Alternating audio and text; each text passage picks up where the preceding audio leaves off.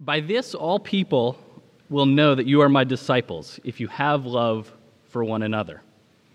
Or, as a familiar hymn puts it, they'll know we are Christians by our love. But I wonder does this really happen?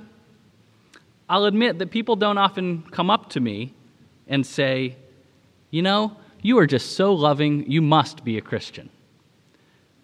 And I realize the irony that I'm standing up here and you're there, and perhaps this happens more to you than it does for me, but I bet it doesn't happen as much as we hope, even when we're at our best. And sometimes we're not at our best, sometimes we're at our worst. And perhaps we're doing something that is even unloving, maybe even, gasp, while wearing one of those little What Would Jesus Do bracelets. Does anyone remember those from the 90s? The little WWJD bracelets? Well, lest, lest I offend anyone, the two people I know who wear them, one is a former Georgetown linebacker and one is a former pro running back. So I, I won't offend anyone who, could, uh, who would easily toss me aside. And while I don't think that they are the most helpful things for Christians at all times, I do think the sentiment is helpful. What would Jesus do? In other words, how would he love if he were in our situation? How can we as Christians show the kind of love that's so significant that people think that God must have something to do with it? What is this kind of love? Our passage in John 13 tells us. He says, in verse 2, it says that Jesus, having loved his own who were in the world, loved them to the end. Another translation says that he showed them the full extent of his love. And he shows us this love so that we can know it for ourselves, that Jesus shows it to us, and so that we can show it to others. Whereas one said, the gospel is a life to be lived and not just an ideal to be contemplated. Know it and show it. And Jesus has been showing it. If you're familiar with the Gospel of John, the first 12 chapters are accounts of the signs and wonders of Jesus working among the people. And here at the beginning of chapter 13, we have a transition from Jesus' public ministry to his private words, his farewell discourse to those who have followed him. He answers this question What is this kind of love for the disciples? Our reading shows us that the full extent of Jesus' love is shown to those who are low on the list by actions that might be low on our list and with the priority of the one who should be at the top of our list. So let's look at those three things and what they show us about the full extent of Jesus' love. First, that this is a love that is shown to people who might be low on our list. In other words, those who might be hard to love, or even our enemies. This is the love that Jesus shows in our passage. Now, you are familiar probably with the stories of Holy Week. You know how the story ends. You know that Judas will betray Jesus. And yet, here he is at the last intimate meal of Jesus' disciples. WWJD. What would I do if I was in Jesus' situation? I probably wouldn't have invited Judas. He wouldn't have gotten the Evite. That probably means he wouldn't have been pestered by my emails, but I wouldn't have included them. And yet here Jesus is, including the one who is going to betray him. Jesus is about to wash his feet. Jesus is going to even serve him a piece of bread as they're reclined at the table together. You might remember what the disciples had been arguing about prior to this meal. They were arguing about who would sit at the right and the left hand of Jesus, who was going to be important in Jesus' kingdom. And the details of our gospel account, which later tells us that Jesus dipped bread and shared it with Judas, tell us that he was likely sitting at his left hand. That in fact, he was close enough that as they were reclining at the table, his head was likely on Jesus' breast. This was the man who, when he betrayed Jesus, Jesus would call him friend. German theologian Dietrich Bonhoeffer writes that human love, by its very nature, is a desire for human community. but where we can no longer expect to find that desire fulfilled, it comes up short. So, in the face of an enemy, we don't find our need for community met, and so we stop loving. But he writes spiritual love, on the other hand, doesn't desire to have a need met, but serves. It loves an enemy as a brother.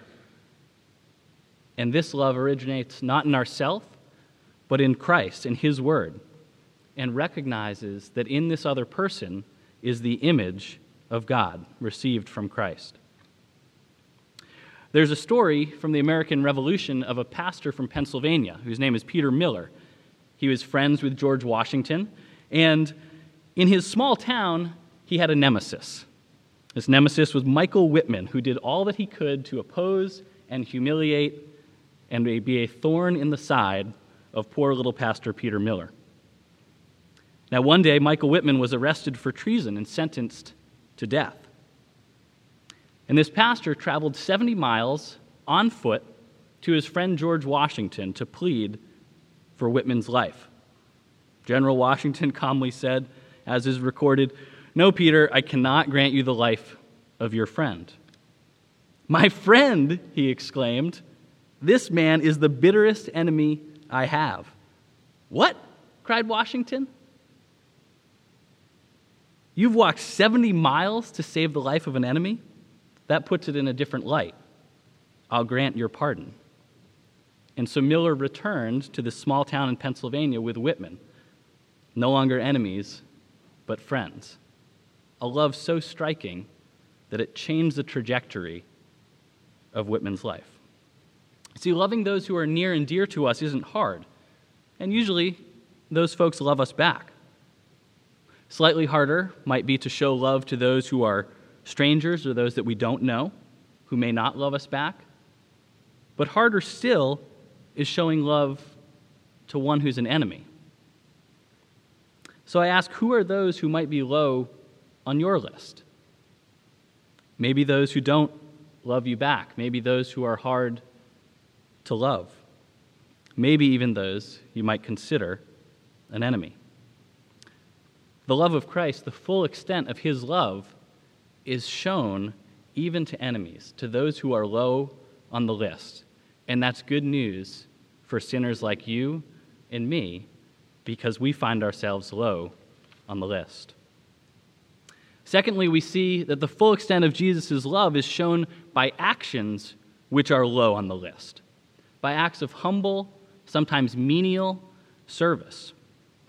We often think, when we think of love, of Hallmark cards, of romantic feelings, grand gestures, sentimental love. But Jesus is clearly talking about more than a feeling, he's talking about humble service that includes sacrifice. Love that is the kind that Bonhoeffer described that doesn't seek to have a need met, but seeks to serve another it's often expressed in these acts of service, these menial, simple tasks that are at the bottom of the list, rather than grand gestures.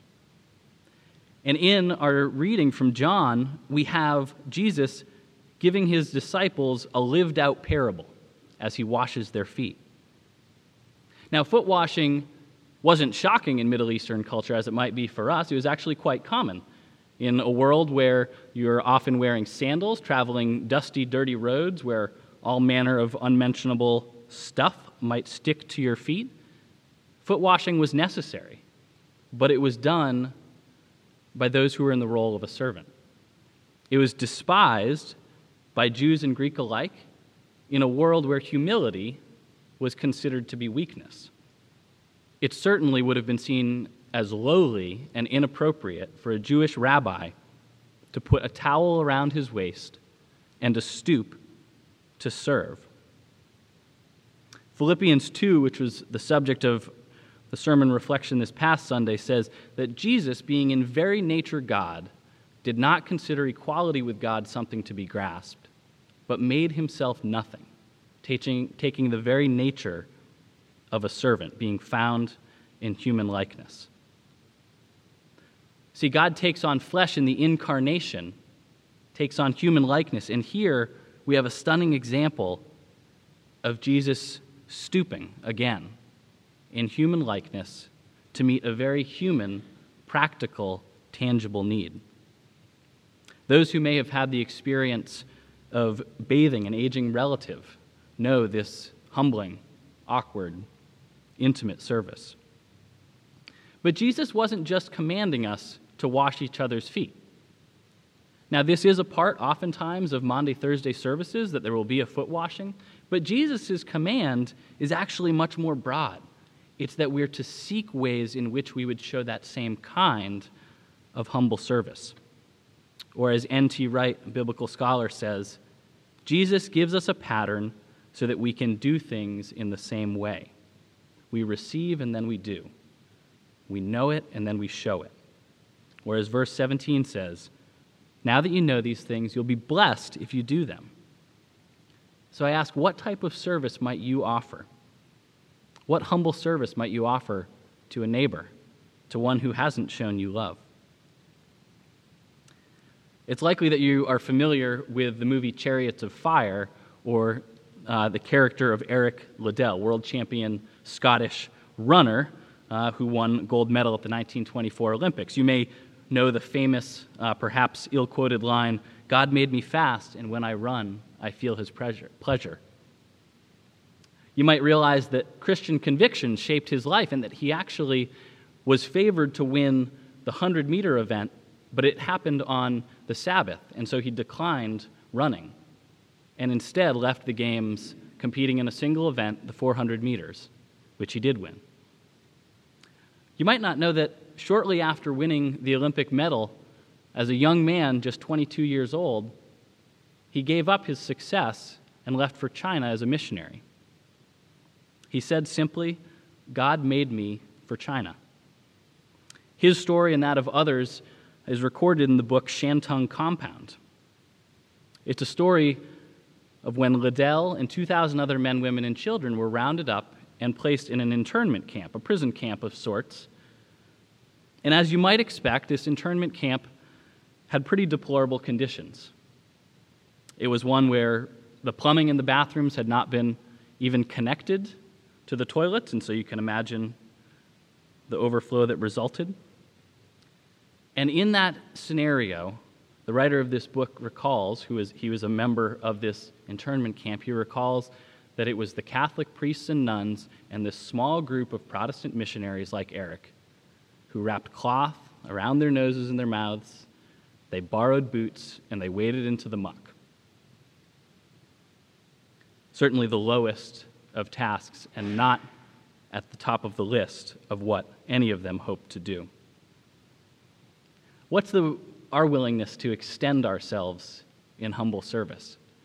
I think about my own reticence to do really any household chore other than clean the bathroom.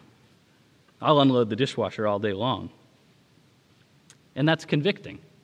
I'll do the things which are easy, the things that result in order and a nice, tidy house.